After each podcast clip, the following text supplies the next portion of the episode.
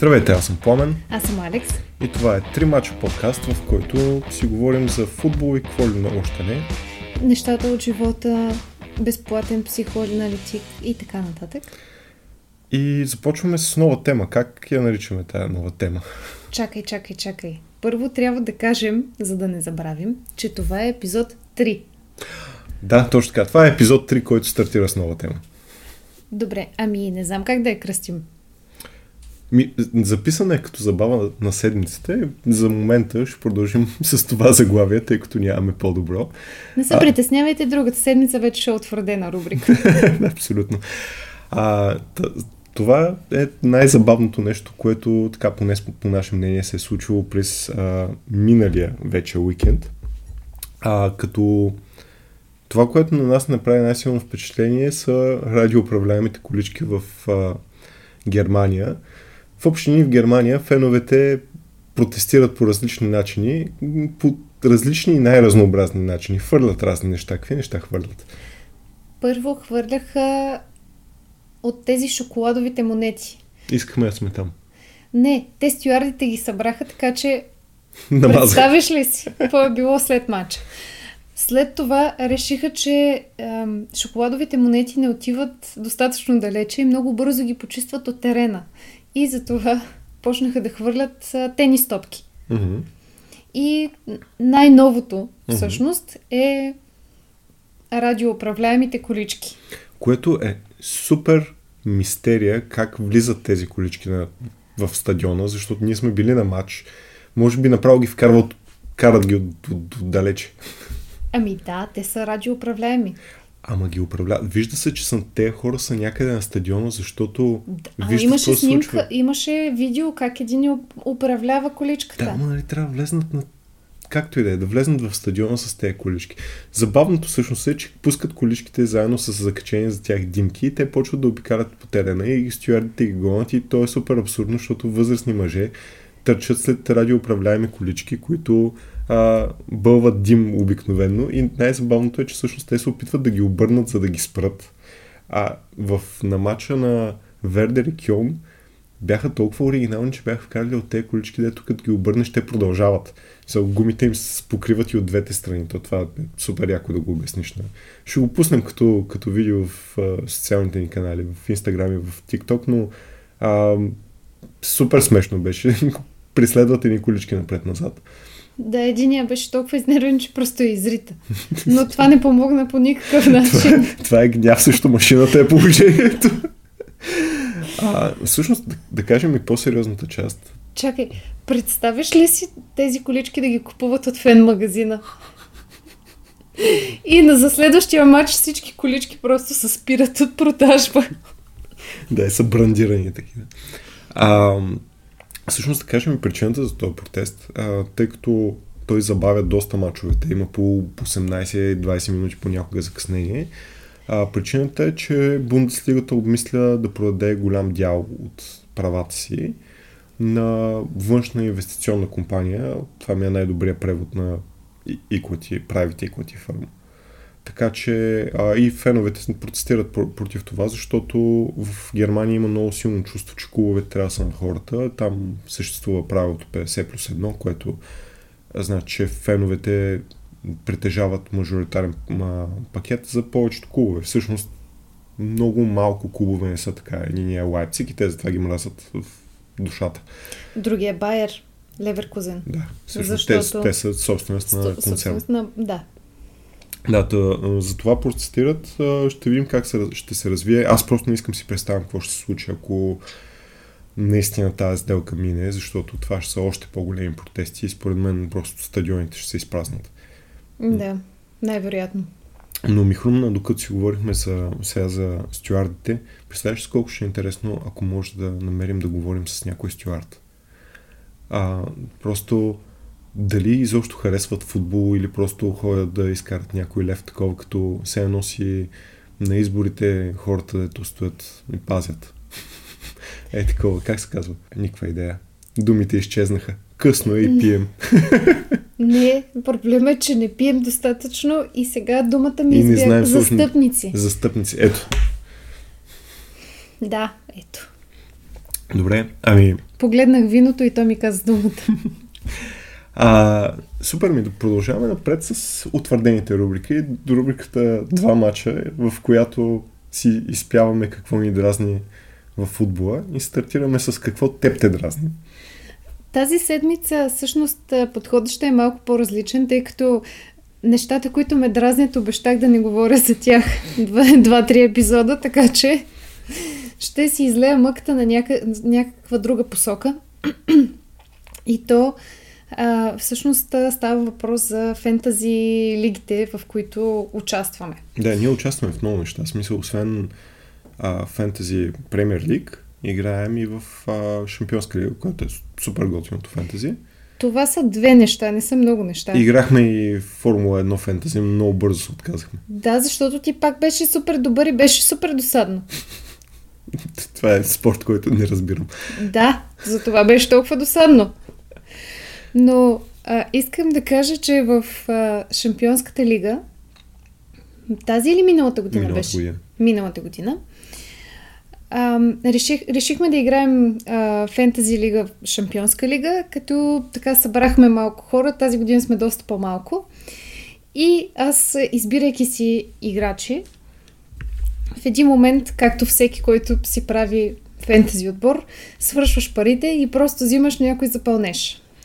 При което гледам, аз гледам и виждам някакъв, някакъв Силва от А, Бен... точка силва. А. Точка Силва от Бенфика, който са избрали примерно 1% от всички. И казвам, той е моят човек, идеално ми се вписваше в бюджета и го плеснах в отбора. Ти си Да, свидетел. и, и, и аз ти казах, това не е силата, за който си мислиш, защото аз си мислих за тогава игращия в Лайпциг, мисля, а, пак, на който само, че е Антонио Силва. Не. Ще Не, този е Антонио Силва. Не този Антонио, а другия е Адриан Силва. Аз си мислих за Адриан Силва, който е нападател, викам това не е, не е същия. И а, ти каза, не бе, той е топ. И какво стана? Този наистина беше топ. Оказа се, понеже аз наистина нямах идея, не съм сигурна, че имаше снимка момчето в този момент в фентази лигата, но аз казах, взимам го, той е моят човек, след което а, той го пуснаха като защ... той, беше... той е защитник Той е всъщност. Централен. Пуснаха го в първите два мача, вкара три гола. Нещо такова, да. Плюс имаше ам, чисти мрежи, направи много точки. И аз реших все пак да проверя какъв е. Оказа се, че е 18 годишен. И това му бяха първите два мача в живота за този отбор. Не, не за този отбор, за професионал, профи, профи, професионалния отбор. Мгм. И а, се оказа, че след което го викнаха и в национала, поради тази причина, защото много добре се представи в Шампионската лига с Бенфика. И, а, нали, но за, за тази година аз отново, без капка съмнение, директно си го сложих за защитник. Той си изкара, мисля, че два или три червени картона. Със сигурност имаше един и като цяло се представи много зле, както цялата Бенфика, за съжаление. Но да, тая година не им върви в Шампионска лига. Но всъщност това, което те дразни, не е, не е точно това, в смисъл, ту- тук ти върза, но какво те дразни е, е интересното. Дразни ме, че както тук ще установихме, аз силва от силва не ги различавам. Като са точка, избирам ги на късмет. Но а, понякога се съветвам с теб, кой да избера за капитан, за някой да взема да запълни някоя дупка. И обикновено ти успяваш много успешно да ме излъжеш, кой да си сложа за капитана и аз след това ти намивам на главата как можах да те послушам, защо не го сложих този еди къде си. Но най-лошото нещо, което ми се случи миналата седмица беше, ти ми даде добър съвет, което рядко се случва, Никога. да си взема а, вратаря на Реал Мадрид Лунин. Мгм. И през цялото време, в, кое, в което гледахме матча, аз бях супер надъхана. Да, хваща и още, не знам си какво. И накрая си отворих приложението, погледнах си отбора и установих, че без да искам съм го оставила на пейката. И днес стискаш палци за Ян Зомер. Да, Не знам как ще направи 9 точки и ще стане играч на матча, но ще стискам палци. А, Ма той сега... за, за слушателите само аз да си кажа болката, нали? Т, всъщност проблема е, че те лъжа, явно. А, целият уикенд слушам за това как а, не трябва а, Халанд да е троен капитан и защо не направих Хойлунд, защо не направих Сака. Това е, това е лайт мотива на уикенда за другото фентази. А той ме убеждава, че а, правейки Холанд капитан, съм се защитила, защото всички го били направили троен капитан. Да, но ако бях направила Сака, щях да имам повече точки, отколкото сега ще Точ, вземе... точките ми джобчето е положението. Да. Добре, отплеснахме се, както обикновено. Сега ще споделиш ли твоята болка, защото за моята мога да говорим много. Да, моята бо- болка не е фентази, за съжаление е доста реална. И ще се опитам да я предам по възможно най-позитивния и весел начин, въпреки че не е весела тема и става въпрос за странния расизъм в футболните фенове. Под странен расизъм имам предвид, че той е много контекстуален и не е като за всички. Сега, има нали, има хора, като един мой познат от Варна, чието име няма да назовавам, който на всичко отгоре е фен на Man United, който просто мрази всички. Мисъл, той е като това, това меме, дето се върти с а, фена на Man United, дето го питаш кой ти е любимия играч и той казва, те всичките са супер зле. Никой, всичките са супер зле. И той е абсолютно е такъв. Той просто мрази всички, мрази всички а, раси, няма значение какви са и нали, през цялото време ги псува. Чу, чудесен човек, виждала си го. Няма после ще ти кажа как се казва, за да, за да, не, да не го споменаваме сега. Не, е- не е готино. Но, Да, понеже хората не ни виждат, аз правих тази физиономия. После ще ми кажеш, нали? Да. А, та, та, с него просто му запечатваме се, става въпрос за контекстуален расизъм и, и ми се запечатала една ситуация, в която ние заедно гледаме матч, още докато живеех във Варна и при, а, матча на Man United и пускат Джеси Лингард, тогава изгряваща звезда, сега залязваща звезда в Сеул. А, та, пускат Джеси Лингард, който е нали, цветнокоше, така, така го кажем, тръгва да влиза и той, той почва, о, това е момче от школата, той е много добър човек, той е много, много е готин, много е свестен, браво, е, сега ще ги разцепи. Пускат го, той прави две докосвания, третото е в тъч, след което изпуска някаква ситуация. В това е дебюта му, професион... нали, ай, да не е професионален дебют, но е един от първите му мачове и се почва. Ти какво очакваш от печка, от там всичко, което можеш да сетиш, нали, което мога да кажеш за, за, за цветнокош. И го нареди супер много и това е за абсолютно всеки. Той, той поне обаче мрази всички. Мен това, което по-му очудва, са примерно ситуациите, които се случват с а, нали, и, и в момента, как ти подкрепяш своя отбор, и под, който е нали, в модерния футбол, някакво да се лъжим, има супер много от всякакви раси хора. И ти си супер окей с това. Обаче с другия отбор, ако има някой, ти ще го обиждаш супер много и нали, ще му използваш всички думи и, и, и то е огромен проблем. Ние това вече го споменахме, какъв огромен проблем в Испания, в Италия, което е супер, супер странно. Нали, в, да кажем в Англия малко с малко са уредили нещата. Но като става въпрос за Англия, интересно ми е просто да ти разкажа, за да е по-позитивно, да ти разкажа как, през какво са минавали някои от първите цветнокожи играчи. А, като, например, а, Джон Барнс, който е легенда на Ливърпул, играл е в Уотфорд, играл е в Нюкасъл и той не е първия, но един от известните и от хората, които са изтърпели най-много. Знаеш кое е най-странното? Като правих всъщност а, нали, проучването за, за темата и просто ми беше интересно да, да проуча. Да, окей, той не е, не, е от пър, а, не е от първите, но примерно Пол Кановил, който е а, първият цветнокош, играещ в Челси, това е 81-82 година, това не е толкова отдавна. И те са били, в смисъл, и няма, тогава е нямало такова, поне твоите фенове се застъпват за теб. Всички фенове на, на стадиона обиждат мощно единия единствен човек, който е на терена, който не е като тях. И то не е точно като да не е като тях, защото все пак тя страната не е от вчера. Нали, Англия, ние сме гледали неща и от Втората световна война. Там те заради колониите имат всякакви раси от супер много време. Та, те хора са преживявали това и на мен беше много интересно. Слушах специално, нали, засегнах Джон Барнс, защото той, той е легенда, смисъл, той е играл за национала, супер добър, а, супер добро крило, с супер много асистенции, бил е, бил е различен тип футболист. Той мисля, че по, а, по националност мисля, че е по-скоро ямаец. А, сега това не си го спомням със сигурност, но, но като цяло е, е бил много техничен за времето си, а то на, на някакви ниви, нали, тогава и се е играл на много по-кофти терен. Е, и бил супер, супер интересен за, за футболистите. Минавал ги е, правил финтове и такова. И е, феновете са малко по малко са го обикнали. И той, слушах много готино интервю с него и той точно това каза.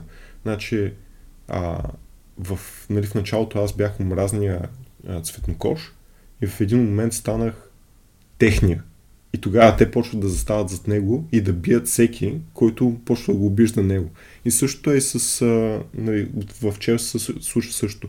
Като имаш преди, че това е 80-те години, примерно Челси, не е като сега, че, сега ти кажеш Челси, най-вероятно си представяш, що е уреден, а, голям клуб с звездите, а, които нали, не могат да играят много, но като цяло е някакъв пош клуба на Лондон. Действителност в 80-те години те са едно от най- тежките престъпни агитки, всичките престъп, нали, такива много големи хулигани са при тях. Те и Уест Хем са едни от най-тежките хулигански агитки в, в Англия. И всъщност по същия начин и Челси си застават за техния човек и се обръща цяло, цялото мнение за от, но с игра на терен. Аз само няколко неща да вметна. Всъщност, първо за, за Челси имах някаква представа за агитките, но по много друга, ли, друга линия, която тотално не е свързана с футбола. Факта, че гледам английски сериали криминални. Mm. Но а, това е едното. Другото е много е впечатляващо тези хора как са се справили за времето си. С... Ако го като го чуеш, то, той има блока в гласа човек. В смисъл, и то е, това е преди супер много, нали, той верно не е чак толкова много време, но 40 години и аз го слушам сега, той е човек на 60 и, и супер много му личи, че го е преживял супер тежко. Ами да, защото ако си единствения, какъвто и да си единствен, си е така. Да не говорим, че виждали сме гледали сме и филма за Бекъм, как ако не си а, техен, си срещу тях mm. за феновете. Дори с хора, които Дори да... нямат нищо нали, свързано с расата. Ако просто не те харесват, mm. а ако те харесват, винаги застават за теб. И, и на мен е наистина това, което много ме очудва е точно това, че ако си от техните, си окей. Okay. И сега, сега ще дам следващия пример, който е обаче от преди година и половина, да кажем. А, значи, Унгария. Да. То, то матч аз лично си го спомням. А, Унгария, изобщо няма влизаме в политическата обстановка там, но като цяло те имат много силно изразен тъй, расизъм, всъщност имат такива и в цяло, цяло движение в страната, нали, което е много против бежанци, което е тотално различна тема, против а, репрезентиране, раси, а, геове и каквото се сечеш. В смисъл, те цялостно имат много крайни движения. И всъщност заради това а, и заради такива проблеми им забраниха да имат публика на два мача, а, които бяха от дали квалификации сега. И единия матч беше със сигурност с Англия. Обаче, за да не е празен стадион, нали, да не ги наказват чак толкова, допуснаха да има малки фенове. Мисля, че бяха до максимум 12 12-13 годишни, които напълниха нали, горе-долу стадиона с деца, колко готино, нали, те ще гледат матча. А дали? Де, децата освиркваха. Децата освиркваха всичките английски футболисти обиждаха ги по абсолютно същия начин, който възрастните го правиха. И най-абсурдното нещо от цялото това, това е, че те а, имат чернокожи, имат цветнокожи в националния си отбор. Обаче те си техните. Е, е, това мен супер много ме, ме очудва. Те имат а, Люик Него се казва а, футболиста, който е, си е титуляр през голяма част от времето. Те имат много силен национален отбор в момента. И за него няма проблем. Обаче за другите има. Е, е това ма, е, това ме побърква. И в смисъл, това ме, не, то не ме побърква, но ме дразни нали, в, в отношението. И той е в супер много национални отбори. Сега, в, нали, то е сега някакво репрезентиране на страната. А, в, а, в общини навсякъде вече, в смисъл, света отива на там, че навсякъде има всякакви раси. Е нормално, нали, в националните отбори да се появяват. Това ни е буквално следващата тема, ще говорим за това. Но, тъй като това, което се случва е явно, че като си техен, нали, на, на феновете, няма проблем. И не мога да разбера защо не могат хората да приемат, че всички хора са техни хора и няма смисъл да обиждаш човека. Той си е твой. Той също е човек. Но да, това ми е темата за, за седмицата. Това си го излях. А, се надяваме, че те, нещата се променят в интерес на истината, намалява все повече и повече. Въпреки, че ако четеш коментари в Фейсбук за нещата, които са, които ще коментираме след това... Ти като цяло, като четеш коментари във Фейсбук, просто или се смееш, или плачеш, или просто затваряш. Но да, а, плавно преминаване към, към следващата тема. Към утвърдената ни рубрика Три мача. А три теми, извинявам се. Толкова са утвърдени, че, че ги бъркаме. А, какво повдигна, какво доведе до тази тема? Ще споделиш ли?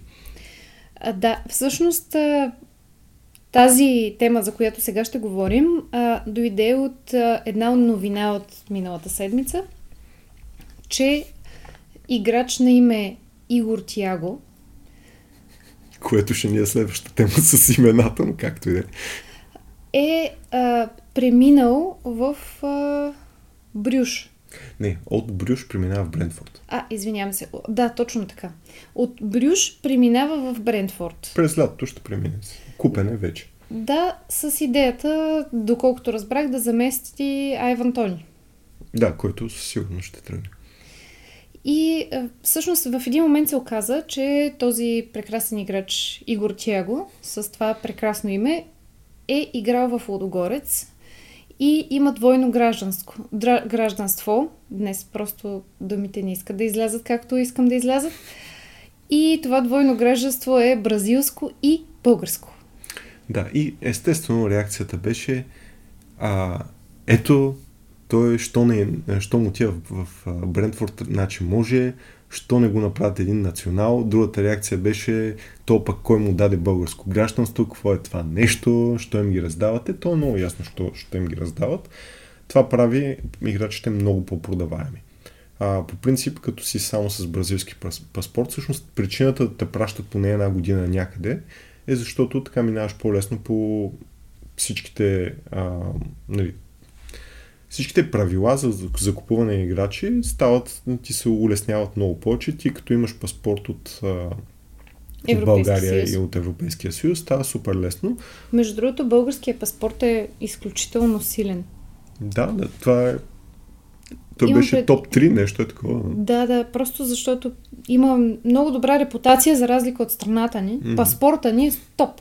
Mm. Но всъщност той в Брюш се представя доста добре по това, което може да говорим като статистика, не съм гледал нито един мач на Бюрш.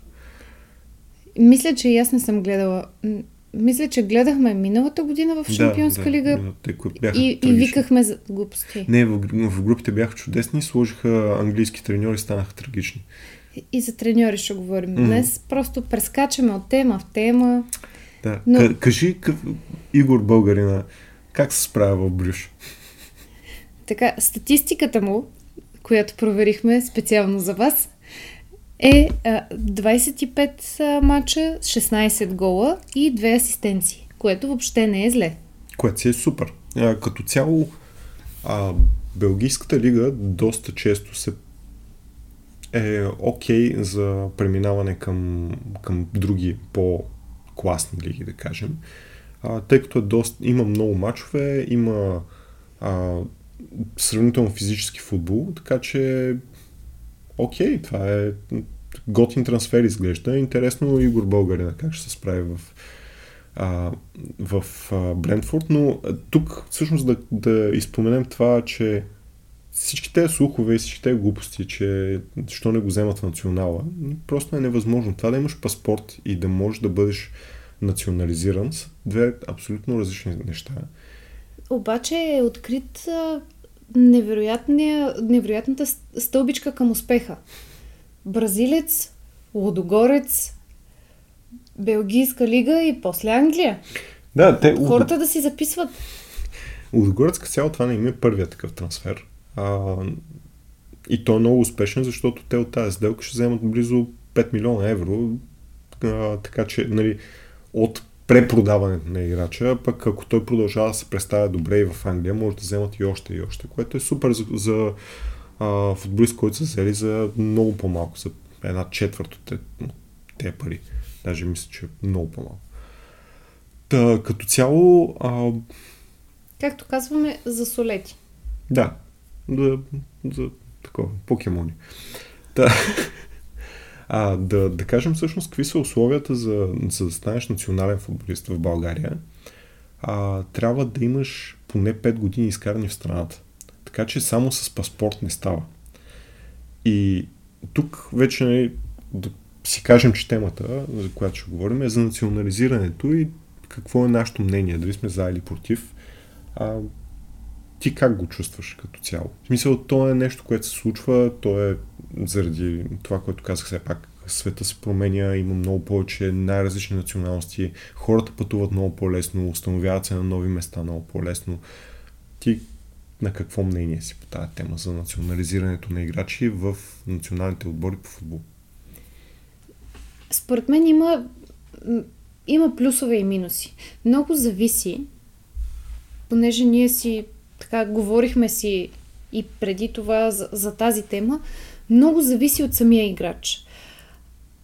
Пак малко отиваме и на, на наши и ваши, но ако един играч трайно се е установил, играе му се, реално му се играе в отбора, има, наистина се гордее с факта, че е част от националния отбор и се самоопределя или така се чувства, като с такава националност, според мен е много-много окей той да бъде национализиран, да му се даде паспорт, вече нали, да участва в националния а, отбор и да играе за този отбор, защото той така mm-hmm. се определя.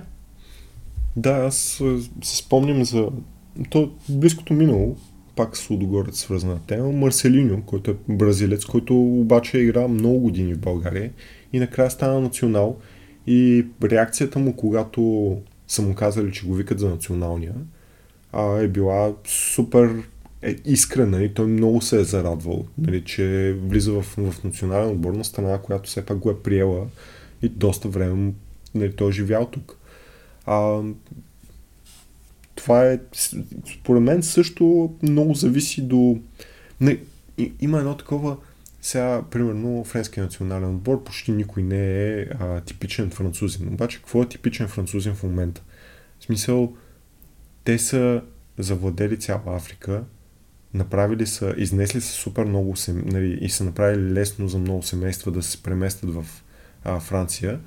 И накрая, какво е французин? Ти ако си роден до Париж, ти французин ли си или е си какъвто е баща ти и майка ти? Има хора, за Германия още по- а, нали, всичките имаше супер много коментари, когато примерно първото такова поколение с Месут Юзил, с Емре Чан и така нататък се появиха и бяха, те не са истински германци. Обаче те са второ поколение в, в тази страна. Те, може не, би и трето, четвърто. Може и да са трето. Смисъл, нормално има огромни а, нали, огромни а, общества, които живеят от много време, знам думи, Сещам се за тях като общества. а, не, аз се сетих за друг пример, но довърши. И, и то ще става все по-нормално. Аз това си мисля за нали, България. Ние сме доста изолирани като цяло. При нас това го няма толкова. Но ако излезнеш дори по, нали, по улиците на Пловдив, реално тук виждаш все повече примерно а, студенти, които, които са дошли в а, медицинския университет от Нигерия, от а, други африкански страни, които имат деца и са се установили тук и очевидно изглежда, че ще останат да живеят тук. И ако тяхното дете или пък те решат и искат да, да, да представят страната, това проблем ли е? Защо има толкова много хора, които казват а, той заема място на, на българския талант. Ама къде е то български талант, дет не го виждаме и, и националния ни отбор за нищо не става? В долните е, лиги. Да, някъде в Маричката. Най-вече. Това е друга тема. Не, а, за мен най-важното трябва да е таланта и най-важното трябва да е желанието и, и хъса за игра. Защото, както виждаме напоследък, много футболисти стоят в отборите си, мислят се за голямата работа, мислят си, че никой не може да ги замести, а всъщност има толкова много хора, които просто чакат своя шанс.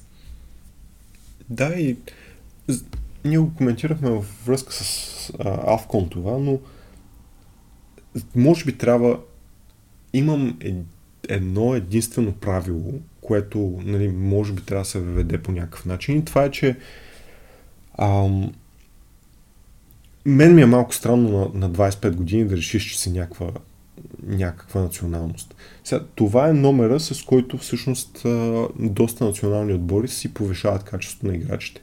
Защото, примерно, Ирландия, а, Северна, Северна Ирландия, Шотландия, нон-стоп, това е факт, имат скаути, които нон-стоп стоят и преглеждат досиета на, на играчите, които изгряват из лигите и се опитват, нали, ако намерят някой, че има а, нали, кръв ирландска, примерно, и се опитват да го привлекат. И по този начин а, си дигат нивото, защото нали, има все пак национални отбор е ни 23-26 човека, да кажем разширена група 50. Но това са много малко хора спрямо, примерно в Англия, колко футболисти играят. И ако вземеш да изгряваш на 20 няколко години и все още не си станал част от националния отбор, пък си много добър, те се опитват да, да те привлечат. Нали? Това е пример за това е Деклан Райс, който можеше да играе за Ирландия, доколкото, доколкото знам. И беше голям скандал, защото той е играл за всички младежки гарнитури. А, гарнитура е супер дума за това. и след което а, нали, заигра за Англия. Но реално погледнато, той освен родител, който е свързан по някакъв начин с тази страна, няма нищо общо. Мисъл, той си е роден в Англия, цял живот е живял там, играл е само в школи. Друг пример, нали, той интересен е Джамал Мусиала, който е по-англичанин от повечето англичани. Той е живял самати години там и пред най-добрият му приятел е Джуд Белингъм. И са квартирант дълги години. А, интересното е, че всъщност Джамал Мусиала е от школата, мисля, че на Челси. Да, и аз такъв спомням. И всъщност той, когато идва момента да избере, трябва да избере между Германия, между германския и английския национален отбор. И независимо нали, с какви доводи, той, той избира германския национален отбор. Което е сравнително логично, защото Барн дава шанс на много так, няма да говорим за Байерн, но да, логично е и той така се чувства, нали? То това е важното. Но за мен е малко, малко странно, но ще си кажа какво ми е странно. Аз имам сега примера, който ми хрумна от Дева и се засмях. Братята Блатенк. Да, които играха един срещу друг. Които играха един срещу друг, защото единия е, беше в германския национален другия отбор, а другия в Гана. Да, но това е, това е супер готиното. Но, Въпреки, че реално погледнато като талант, то, то е много странно, защото това поколение просто напред в, в нападение имаше твърде големите таланти и а, Кевин Принс нямаше как да, да се наложи в нали, и това го накара той да репрезентира а, Гана. Докато Джером, а, нали, като защитник, нямаше много други а, варианти и всъщност той, той си беше и много добър защитник. Той продължава да е, да е, но не толкова добър. Е, сега, медицината напредва, както казахме в първия епизод, но все пак.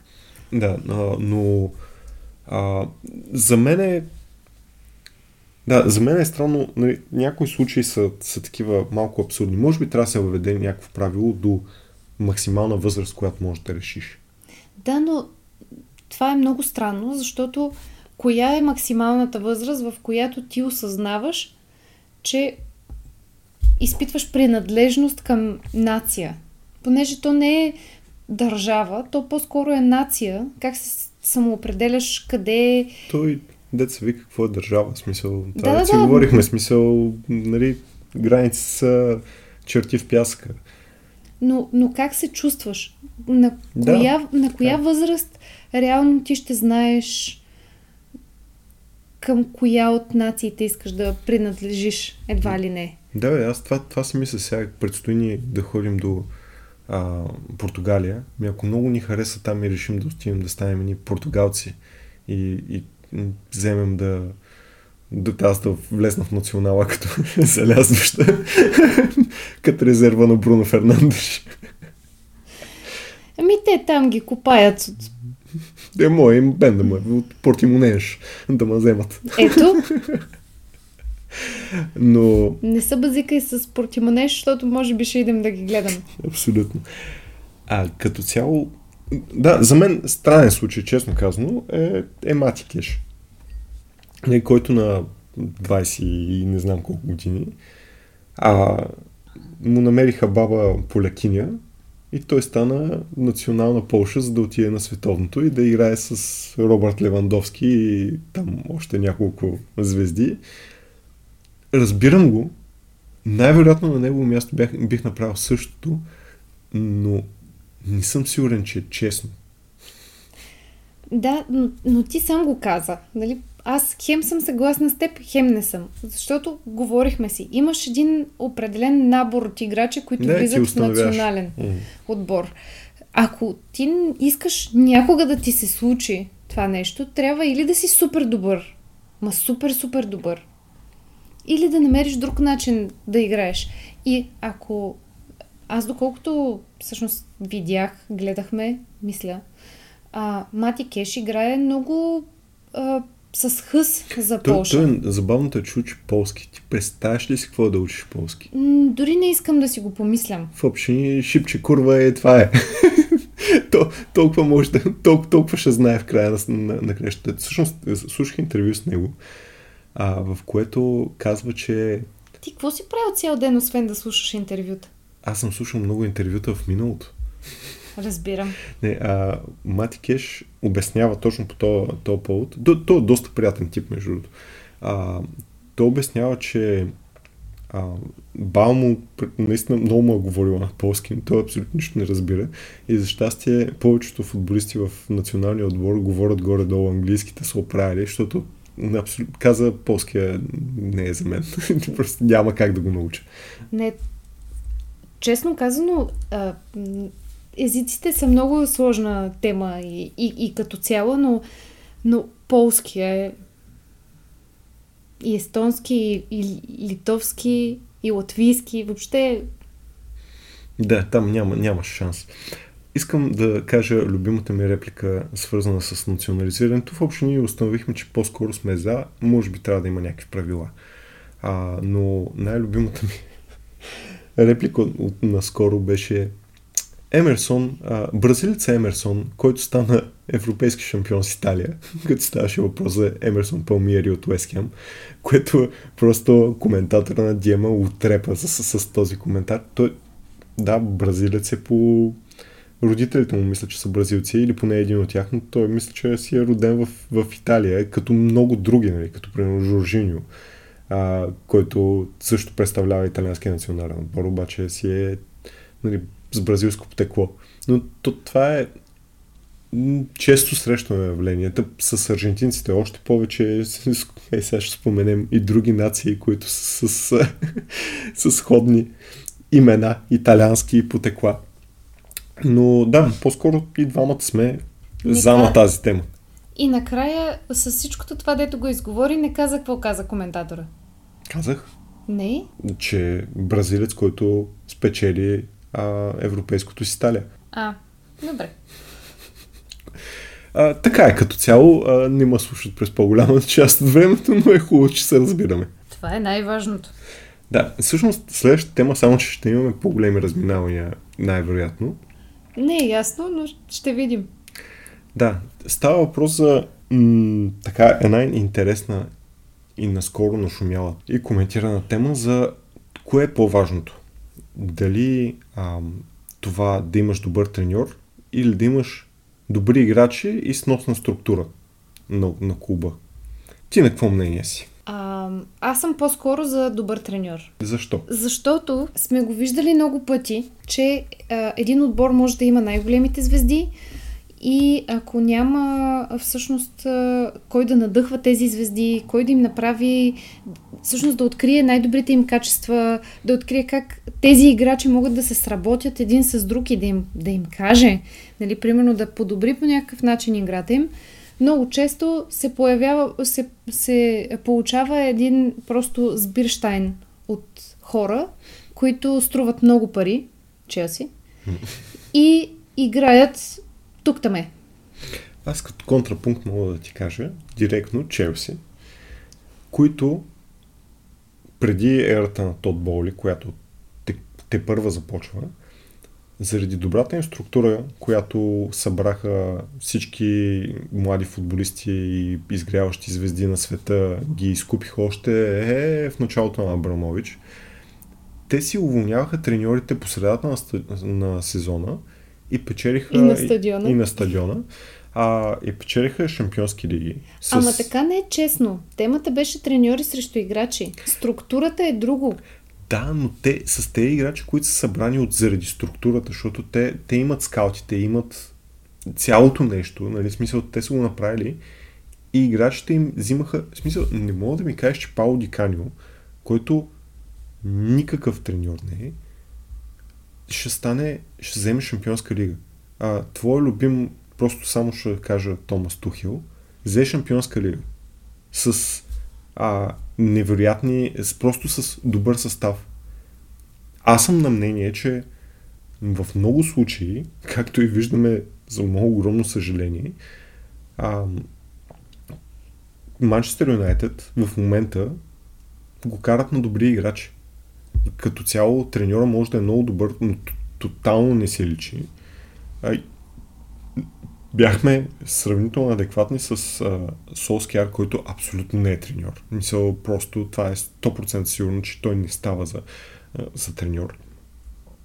Поне за мен е 100% сигурно. И като имаш една нали, структура, която успява да намери, да намери играчите и да ги събере, това работи. Има много, много примери. В смисъл, Реал Мадрид с Зидан. Боже, Зидан, освен, освен че хората го уважаваха за това, че е супер великия играч, той беше тотално неадекватен за мен като треньор. Обаче спечели сума ти поредни шампионски лиги и в общи ни си доминираше. Всъщност нищо не правеше ос- особено в първенството, но играчите успяха да, да го избутат до, до степен да, нали, да, да печели. Ай, сега кажи, какво е твоето мнение, защото се надъха? Надъхах се за няколко неща. Първо, с добра структура и добър треньор, според мен може да постигнеш пак тези резултати. Защото ако играчите са ти лигловци, но ръководството и, и структурата ти подкрепя треньора, този треньор може да си ги подреди тези играчи, да им направи някакви правила. И сега ще ти дам перфектен пример за това. Mm-hmm. И то отново с Манчестър Юнайтед. Сър Алекс Фъргюсън. Защо? И, и говорим специално за... Чакай, чакай, чакай. Чакай да си изкажа. И говорим специално за факта, че а, из, с извинение, обаче половината ви играчи в момента си бият жените. При сър Алекс Фъргюсън първият въпрос, който ти задава е а, ти женен ли си? Коя ти е приятелката? Айде по-бързичко с жени, да, да знае, че им е стабилна семейната среда. И после почва да ги обучава в академията и да им показва реално как да живеят. Да, има и изключения, нали, Бекъм, но все пак. Не, а, са, само да кажа, че сър Алекс Фъргюсън е изключение, защото той е цялата структура. Това не съществува вече. В смисъл, той, е, той не е само треньора, той е всичко. И то проблема от там нататък всъщност Юнайтед са на този хаос, защото никога не са имали структура. Те са имали сър Алекс и след това никой. Да, Луис Вангал. Но, но говорим, че структура, която е зад треньора, според мен би могла да постигне същото, което и структура на играчи. Но, добре, не мислиш, че все пак просто треньор почва да има все по-малко ефект? Не... А, да, но аз мисля, че просто треньор има все по-малко ефект, защото а, всичките играчи са лиглювци, както няколко пъти казах. И защото всичките се купуват за едни безкрайни милиони, трансферните суми стават все по-абсурдни и те са със самочувствието, че, както се казваше преди, са хванали дядо Господ за шлифера. Ма всеки един от тях. Или, а, както а, майка ми казваше някога за учениците си, цял клас центъри на, на Вселената. Е, не може така да е в отбор. И това нещо не зависи от играчите. Те може много да се харесват да си пият биричка. Но на, трене, на, треньо, на треньора и на терена трябва да слушаш какво ти се казва и да играеш както ти е зададено. Или въобще да ти се намерят силни и слаби страни. Аз си мисля, че играчите получават в днешно време, получават все повече всичко, което им е нужно като тактика, като надъхване от нали, първо от а, школите и след това от персоналните им треньори им дават всичката, всичко като режими на хранене, това, което е променило от супер много футбол едно време, примерно Арсен Венгер, всичко това го получават персонално за тях и треньора почва да има ролята да менажира егото им и да менажира те как, как са, но има все по-малка роля върху резултатите на отбора.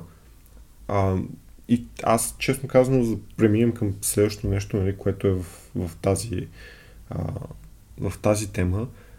Мисля си, че те всичките смени на треньори, които се случват в момента, защото ние сме в сезона, в който сме, сменят треньори, мисля, че с едно изключение няма да имат никакъв ефект. Да, тук съм съгласна. А, аз защитавам тезата, че треньора е много важен, но с условието, че този треньор реално е добър треньор. А не е просто сложен там заради името си, заради това как е играл като играч някога, защото това не е гаранция, че той ще бъде mm. добър треньор. Говоря за наистина добрите треньори. И сега ще кажа нещо, което всъщност никога не съм би, смятала, че ще кажа. А, като пример, Пеп. Mm който все още успява на играчи да им смени и да им намери по-добра позиция. И да ги развие по някакъв начин. Защото, нали, това, което ти казваш, да, те, а, играчите им се дават начини на хранене, начин на живот, въобще всичко им е, а, имат психолози, имат mm. лични треньори, имат страшно много неща, които ги обслужват и хора, които ги обслужват но много са малко треньорите и въобще хората, които развиват талантите на играчите извън школите, когато вече са футболисти в голям отбор. Аз затова, затова казвам, че почти няма добри треньори. В смисъл, и че нямат ефект. Нали, мен това ми е... А, окей, има изключения. За Пеп съм съгласен. А, мога да се съгласа за Юрген, Юрген Клоп. А, но повечето треньори в общини... Нали, примерно, за мен а, Карло Анчелоти е много добър психолог и много добре се справя с хората, но съм сигурен, че другата година или там 2025, като, а, като го сменят и като дойде следващия треньор, те най-вероятно ще продължат да, получат, да получават резултатите, въпреки че той не е добър. Защото ще имат най-добрите играчи на света. Или нали, някаква такава сбирка от играчи. Нали, примерно а реално много си промених политиката на купуване на играчи. В общи ние си пазят едни бюджети за най-добрите, плюс взимат разни други, които да, да влизат много добре. Мен това много ме впечатлява, честно казано. Малко странична тема, но много ме впечатлява как те успяват заради името си, нали, заради гигантността на, на отбора, да държат щастливи едни футболисти, които са а, Брейм Диас. Да. То футболист, той беше най-добрия в Милан. Айде, окей, не, заедно с Рафа Ляо. Но миналата година той изкара супер много точки, беше супер важен. Този човек с удоволствие стои на пейката, всеки шанс, като му дадат, дава 100% от себе си. Даже 120. И, и има много такива играчи и те ги държат с, с структура и с това, че са, са големия клуб. А, нали, Карло Анчелоти, всъщност това му е таланта, че той успява да ги напасне всеки, да намери език с всеки и да пробие до всеки. Ако някой нали, не се получава, си ходи, ама като цяло успява доста да, да напасне нещата. Последно по тази тема и ще минем всъщност с, с, към треньорските промени. Mm-hmm. А, не смяташ ли, че подобен треньор е треньора на Тотнам? Бих се опитала да му кажа името, но ще ми е. Анж. Постеко го. Постеко го, да. Не мислиш ли, че той е нещо подобно? Добър психолог. Да, и то... Ще се върна пак на Карл Анчелоти, но той го казва почти същото. А... Ти нямаш време да, да тренираш играчите. Ти играеш събота, не, а, окей, Тотнам не играе в този режим, но играеш събота, сряда, събота, сряда. Ти няма кога да отидеш, нали, освен ако не си психопат като Пеп, нали, да отидеш по някакъв начин да, да му влияеш на този човек. И то, или нали, ти трябва да имаш сигурността, която повечето а, треньори нямат, че ще бъдеш няколко сезона, за да можеш няколко предсезонни подготовки, да отидеш, да говориш, да му смениш позицията, така. Останалото е психология за мен и то супер, а, много добър пример е. Той реално дигна играчи, които за нищо не ставаха миналия сезон. И другото е, че те много искат да играят за него. Но... И хора, които са всъщност твърди резерви, не са недоволни, че стоят на пейката. Да, но отново не съм сигурен до... Да, окей, той, той е от примерите за добър треньор. Съгласявам се с това. Но има все по-малко примери и според мен все по-малко ефект смяната на треньора.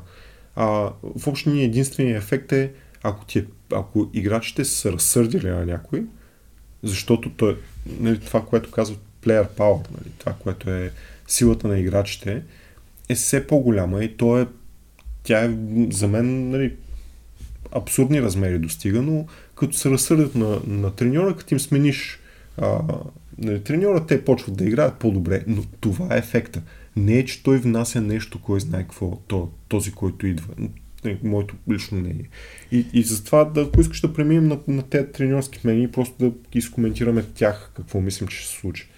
Добре, аз всъщност знам, че обещахме, че приключваме, но а, само нещо да кажа като добри примери за развитие на отбори след смяна на треньора. Mm-hmm. И тъй като аз Германия ми е много близка на сърце, и всеки път трябва да говорим за Шави Алонсо, защото много е красив, също така. С какво а... трябва да живее? Но като примери, Байер Леверкузен, които правят невероятен сезон и всички чакат в един момент да спукат гуми, но те продължават да не го правят. Другия е много успешен, странно успешен отбор в Германия е Штутгарт, кой, които миналата година се бореха за оцеляване и се бореха за оцеляване и играха плейоф за оставане в, mm-hmm. първа Бундеслига. В момента са трети с много стабилно представяне след смяна на треньора. И а, най-любимия ни отбор Жирона, които да. също много добре се представят, въпреки невероятната си загуба от Атлетико Мадрид. И да. Те, те въобще ни ги понабиха тия, тия дни. И седмици. Mm-hmm. А... Добре. послед... това беше последно. Преминаваме на, всъщност, на треньорските смени, защото в последните няколко дни, всъщност... Той часове направо. Да, но, но ударно бяха сменени трима треньори. Така от...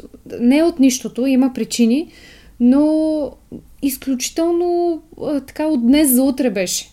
Ти, ти ми кажи кои са смените, аз ще казвам моето мнение, защото имам повече наблюдения, най-вероятно върху тях. Да, така е. А, първата е а, на Олимпик Марсилия. А, беше уволнен Дженаро Гатузо с... Шокър. С... А, ведна, всъщност, имидият ефект. Mm-hmm. Веднага. веднага. И беше сменен от, това е най-смешната според мен смяна на света, Жан-Луи Гасет който за хората, които не знаят кой е, това беше треньора на Кот Дивуар, шампионите на Авкон, които едва минаха груповата фаза и след като едва минаха груповата фаза, го уволниха като треньор на Кот Дивуар и заради това, че го уволниха, спечелиха турнира. В общини, да. Мога да ти кажа, че това ще е пълна катастрофа. Значи, Марсилия са най-нестабилният клуб в Европа, със сигурност. В Латинска Америка сигурно има после някакви варианти, но Марсилия са много, много зле. Накупиха сумати звезди за много пари. А, президента на футбола, не знам как се казва а, на български, но спортният директор а, е много млад, бивш а, футболен агент, който си прави в общи линии каквото си иска, а, продава най-важните им играчи, за да, защити, за да защити моята теза, продава им най-важните играчи и то не като най-добрите ми, тези, които са духа на отбора. Примерно, това знам, че звучи абсурдно, но Алекси Санчес правеше страхотен сезон миналата година за тях. Те го продадаха отново на... Той си отие в Интер, където, откъдето беше прекарал някакво време. Той е вече е възрастен, но за ам, френското първенство е доста добър и има много борбен дух. И той дърпаше отбора напред. Смениха го с Абомеянг. Това е смисъл все едно да, след, да смениш най-големия а, боец с най-големия лигло. Това е просто такова самоубийство е това, това цялото нещо. А, освен това им дават някакви абсурдни договори. На някои на, на 35-6 години им дават по 3-4 години договор. Абсолютно самоубийство е. Това нищо няма да се случи от него. Ама то е ясно, че нищо няма да се случи. На всичкото отгоре аз ти разказах, че четох една история с техен играч, но може би ще разкажем в друг епизод, защото просто някаква, някакъв пълен, абсолютен абсурд. Mm-hmm. Но нали, няма сега да задълбаваме в темата. За мен това също няма да проработи. Добре, кой е втория? Втория е Наполи. А, Валтер Матераци беше уволнен, веднага и сменен от а, Франческо Калцона, като пиците, ама не точно. Който е най- италианско звучащия словак. Защото всъщност е треньор на националния отбор на Словакия. И продължава да е. И продължава да е. Няма абсолютно никакви наблюдения върху този човек. Доколкото разбрах, цялата работа е, че той ще отиде в Наполи заедно с Марек Хамшик, който е легенда на Наполи. И а, ще се надяват на добрите чувства. В смисъл, Наполи правят ужасен сезон, но това отново ще е пълен провал, защото а, като цяло Наполи имат много тежки проблеми в структурата си. В общини президента им е абсолютен психопат а, и си прави каквото си иска. Той за, значи не за матераци, за предния треньор беше казал на втория ден искаше да го уволнява. И било грешка. Той в момента, в който го назначил, знаел, че е грешка. Ами защо го назначи тогава? Но, извинявай, трябва да поправя всъщност един от фактите, които казахме. А Франческо Калцона всъщност е италянец и е италиански футболен треньор. А, окей. Okay. Да, не е но, словак. Но про, просто е, просто е на, наци... да. националния Словакия. Да. Да, звучеше абсурдно да, да се казваш така като словак, но... но Дояде да, ми но... се пица. Също така. Нямаме. Ще трябва да те разочаровам. Другия път. Давай с последния, който поне за него си мислим, че е окей. Okay. Да. А, последният а, всъщност е а, на Кристал Палас. Рой Ходжсън приключи и на негово място а, взеха Оливър Гла, Гласнер, който... А, последно запом... беше на Айнтрахт Франкфурт. Да, последно беше на Айнтрахт Франкфурт. Според мен това е доста добър ход, защото Палас нищо, че са в дупка в момента, най-вероятно няма да изпаднат, тъй като имат много по-слаби отбори от тях. А, Гласнер прави много добри резултати. Успя да вкара а, от, първо успя да спечели Лига Европа с да разцепи Барселона на техен терен, което беше супер смешно. Това реално, като се замислиш... Постижение ли? Не, особено, понеже на Барселона им се случва от време на време и... Те имат една десета от техния бюджет. И играеха... Той беше направил невероятен отбор на, на Айнтрахт, след което успя да прескочи групите с отбор, който, който си разпродаде футболистите. Те успяха на... Те продадаха а, Костич, а, в общини целият, половината отбор си, си замина и въпреки това бяха много, много добри. А, преди това имаше горе-долу същите резултати. Той е бил в, на, нали, на, на доста добри, има опит. Но, сравнително млад треньор, но има нали, така вече по-натрупан опит. Въпросът е, че Палас имат по-добри играчи от това, което представят, което ще е моята теза. А, и като цяло мисля, че от следващия сезон ще са доста по-добре от това, което са в момента. А, това се е случвало доста пъти Палас да се опита да си сменят треньора. Надявам се това да е един от правилните им ходове, защото са ми симпатични, имат доста симпатични играчи. Да, аз като цяло се надявам наистина да им потръгне. А, честно казано, това, което и видях и четох от Рой Ходжсън, те са се разделили с доста добри чувства. Той е легенда на клуба но той по-скоро е преотстъпил мястото си, за да може да се спаси сезона едва ли не на отбора, като даже доколкото последно си говорихме, той беше и в болница mm. и може би просто не, му, не са му стигнали силите вече. Последно по тази тема, имаш всъщност проблема на Палас е, че клуба е много странно управляван. А, като цяло човека, който управлява клуба, има нещо от сорта на, на 10%. А мажоритарния, но той не е мажоритарен точно, ми, човек с най-голям дял, а, има дялове в много други клубове, всичките го мразят.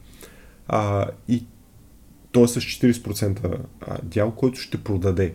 И като цяло, цялото нещо е много странно като, като структура и те имат нужда от а, нали, промени по стадиона, про, нали, като цяло да, да вдигнат инфраструктурата и цялото това нещо спъва клуба и затова те имат добрите играчи, но нямат структурата и ако не си намерите добър треньор, като цяло, ако не им потръгне, ще приключат. Искаш да кажеш, че ти потвърдих тезата, така ли?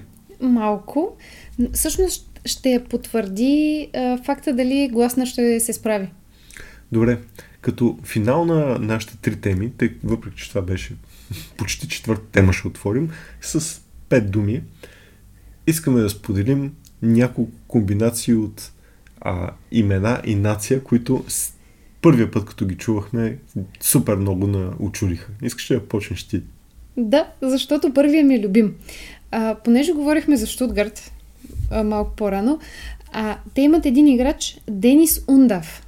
Според... Всъщност ти знаеш, но как ти звучи това име?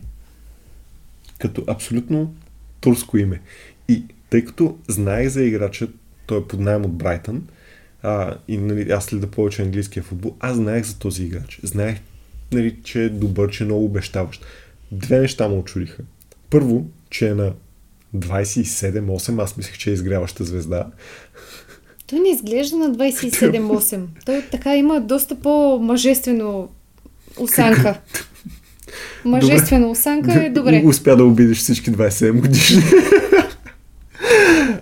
И другото, което ме изненада е, че... Това ще го изтрим. че е проекто, че е проекто немски национал. Просто бях абсолютно шокиран от това. честно казано и аз, името не ми подсказваше, че е германец. И също така а, за германския национален отбор се, се борят в момента играчи, които не са точно млади надежди. Да, и само е. споменавам Паскал Грос. Да, на, на 30 години ставаш. Даже 32, мисля. И те се борят да ги викнат. Но да, Да, дру, другия вече нали, сме го коментирали с две думи, но комбинацията, като го разбрах преди няколко години, а, че всъщност е от Кот Дивуар, Себастиан Алер. на мен ми звучи като ам, белгиец. Като немски национал ми звучи на мен. Те ще Всичко ги изкараш всичките немски национали накрая. Добре, един, който не мога, бих го из, изкарал унгарски национал, но това е Игор. Аз по-скоро отивам към Украина и, и Русия, но да. Значи, шока за мен беше в а, фентази футбол, премьер лиг фентазито, искам да си купя някакъв а, футболист на Брайтън. И гледам и ми точно в бюджета ми викам, а, Игор. Викам, о, супер, това е сигурно някой румънски или унгарски национал. Викам, чудесно. И си го взимаме, пускаме матч, гледаме го е така се много някакъв уикенд. И виждам, че Игор е Игор Жуниор и всъщност си е бразилец, много натурален бразилец и бях, бях толкова изненадан. Аз си представях нали, абсолютно противоположното нещо на, нали, на, на чернокош играч с много татуси. Аз си представях Игор, не знам, аз като чуя Игор си се сещам за Тери Прачет и нали, героя му Игор. Това е една тотално... И затова го свързвам с Румъния, защото на Тери Прачет Игор е такъв специалист по сглобяване на неща, да кажем. И всъщност е а, малко като миньоните. Той е такъв, който помага на злите гении, на вампирите. Нали? Като цяло е такъв тип герой. И като, аз като чуя вампири, пък се сещам за, за Румъния и съответно нали, съм ги навързал някакси в нещата си в главата. Та Игор, Игор тотално не, е- не е такъв. Искам да ти кажа, че като ми каза първо за Игор, аз моите асоциации тръгнаха пък в тотално различна посока, не знам защо. Може пак да е било нещо свързано с вампири. Просто явно Игор си върви към вампирите. Но аз си представих някакъв ам, почти албинос свещеник mm-hmm. с руса коса или свещеник с тъмна коса. Не знам защо, но първата ми асоциация беше Разпутин. Знам, че е супер странна асоциация. И си го представях някакъв висок хърбав с тъмна коса и много така плашещи черти. А, абсолютно нищо. Тотално нищо общо. Може да си гугълнете Игор. Абсолютно. Игор, от... Игор от Брайтън. Да, Игор от Да, Брайтън. да не се бърка с Игор Българин. Точно така. Да, добре. Ами, давай много набързо да минем през нашите утвърдени три мача, в които ние се опитваме да познаваме и ние успяваме а, три мача от предстоящия уикенд. Установихме, че не знаем какъв е резултата до момента. Щях да кажа, говори за себе си, но всъщност говориш само за мен, че не познавам. Резултата е нещо от сорта на 6 точки за мен и 19 точки за теб. Ще го пуснем в социалните мрежи, за да видим какво е точно, какъв е точният резултат. На 98,5% съм сигурна, че това е резултат. Това са много проценти. Аз А. работя с точни числа. Но не като правя прогнози. Добре, ами а, номер е, познаваме а, резултати от предстоящата седмица. Забраниха ми да, да слагам мачове на Атлетико, защото ги познавам всеки път. И Докато спиш, Абсолютно. не, все, не само, че ги познаваш, докато спиш, Добре, започваме с а, предстоящата седмица, която е Арсенал Нюкасъл. Единия матч, твоите любими Нюкасъл, как ще се представят? Ох, ами, сигурна съм, че Арсенал ще бият. Трябва да ти призная. Колкото и да харесвам Ньюкасъл, не мисля, че имат а, силите да спрат Арсенал, които са в подем Мгм. в момента. А, бият с разлика, защото, а, както казваше Майкъл Джордан в сериала за него The Last Dance, and I took that personally. И явно са го взели навътре, че не се представяха добре. Известно време и не вкарваха голове. И последните им мачове са с 4-5-6 на 0. Просто е брутална история. Така че си мисля, че Арсенал ще бият с 3 на 1. Ти как мислиш? И аз залагам на Арсенал, обаче си мисля, че ще е две на едно.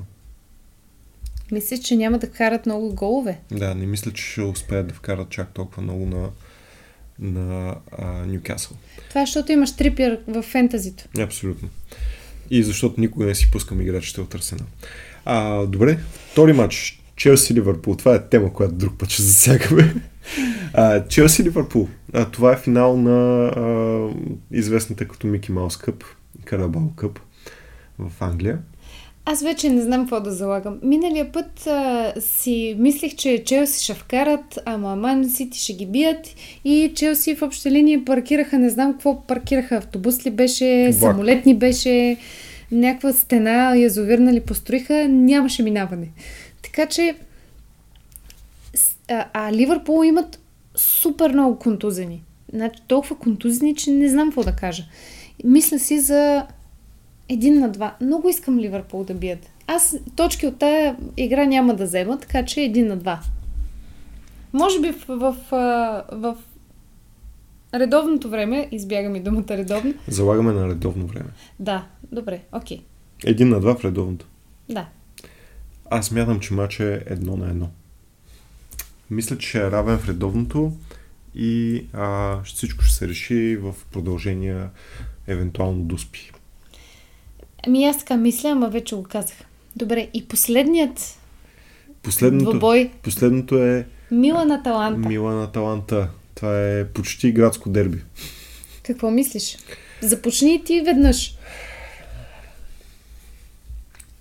Започваш с, въздишки, това е добър знак. Едно на три за Аталанта. О-хо-хо! Искам да ти кажа, че белгийския принц ще ги отрепе.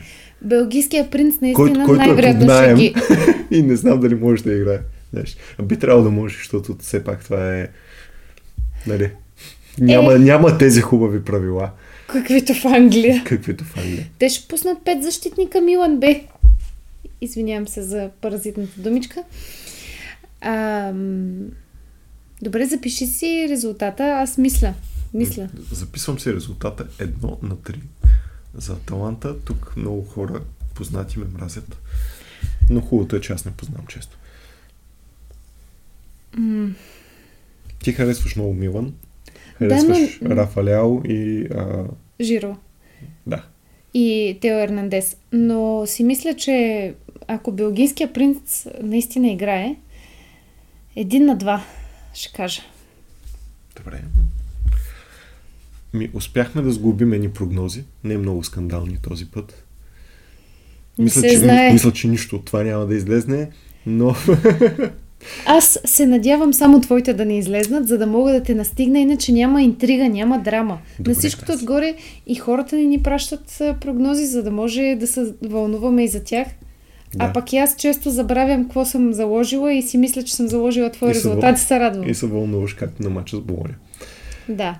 А, ако искате да научите повече за това, последвайте ни в социалните мрежи. Имаме Instagram и TikTok акаунт. А, май това е за днес.